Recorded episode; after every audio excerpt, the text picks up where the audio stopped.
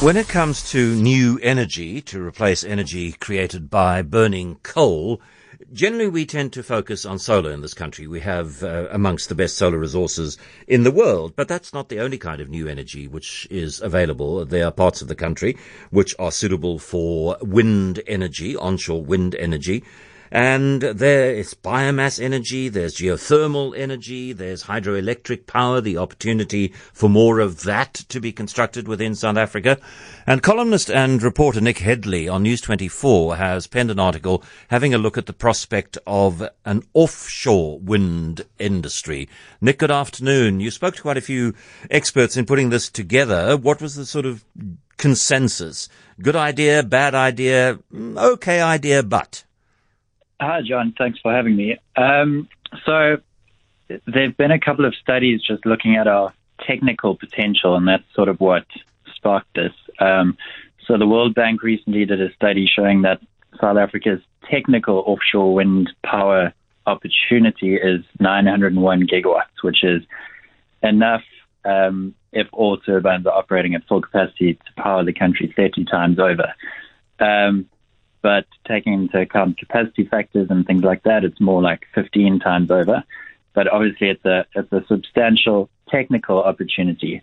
Um, there was a, another study a couple of years ago by Stellenbosch University, which showed there's three kind of real hotspots for offshore wind potential. Um, the main one is Richards Bay.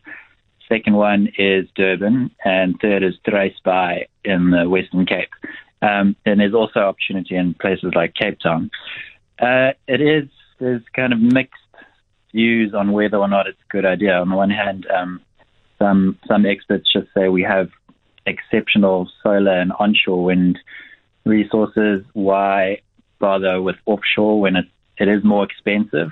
It's more expensive to develop, obviously, because a lot of technical stuff needs to go on to connect them.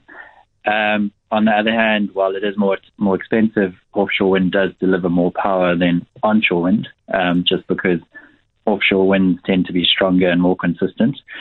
Um, but then there's the other school of thought which says it's actually getting a bit tougher to to get solar and onshore wind projects going because there's a whole lot of interest groups competing for land and things like that. So uh, we need to look at all the kind of clean energy we, we can. And even though offshore wind is a bit more expensive than onshore, it still comes in cheaper than new coal or, or other builds. Yeah, how how complicated is it to set up an offshore wind farm? Um, we, we've we've either seen with our own eyes or we've seen photographs, videos of solar farms and wind turbine farms, uh, and I've seen offshore wind farms in the North Sea off the coast of Scotland and so on. I mean, how complicated, expensive would it be to put one up? Let's say Struisbaai, to give one of the examples you used.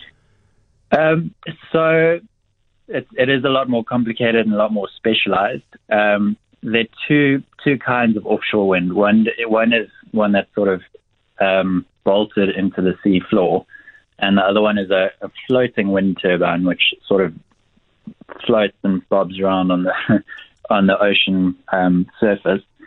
Uh, that one seems is a newer technology, but is is coming a long way. Um, it is difficult I think what seems to be the most difficult part, though, is um, competing. Uh, sorry, the regulatory side of things. There's there's zero regulatory clarity in South Africa for this type of stuff. Then you have a lot of obviously competing interests with oil and gas companies, which hold a lot of offshore rights, uh, as well as marine traffic um, and ocean uh, migrations, I guess. So there's a there's a lot more factors to take into account. Um, so when it is, when we say it's more expensive, it, it costs around twice as much as a as an onshore wind turbine, but that still comes in cheaper than than other alternatives.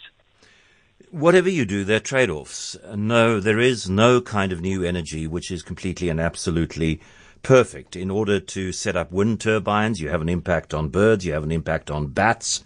Um, I know somebody who's a very keen birder who professionally does bird surveys in areas which are earmarked for wind turbine farms.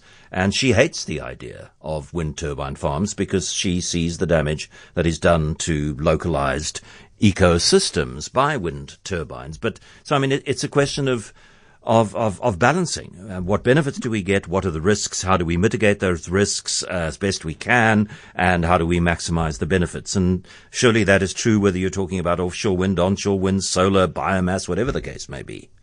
Absolutely. There's, yeah, like you say, there's not one kind of energy that does not have any negative impacts. Um, it's about choosing the ones that have the least negative impacts. Um, so some things that wind wind developers are doing nowadays to uh, avoid bird strikes is painting at least one of the turbine blades a different color, and that that means the birds can see them and avoid them.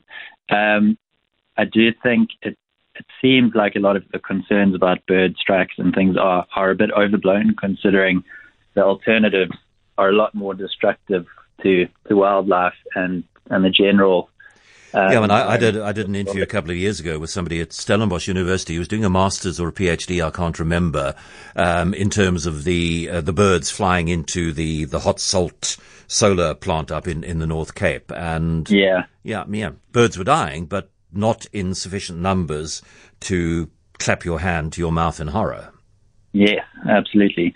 Um, and compared to the the energy, traditional energy, which is what the world is trying to replace, um, the damage to ecosystems and, and wildlife habitats and, and all living things, including humans, is, is a lot less in, in both wind and solar. Nick, thanks very much for writing the article and for chatting to us about it. Nick Hedley, columnist and reporter. The article about which we were talking can be seen on News 24.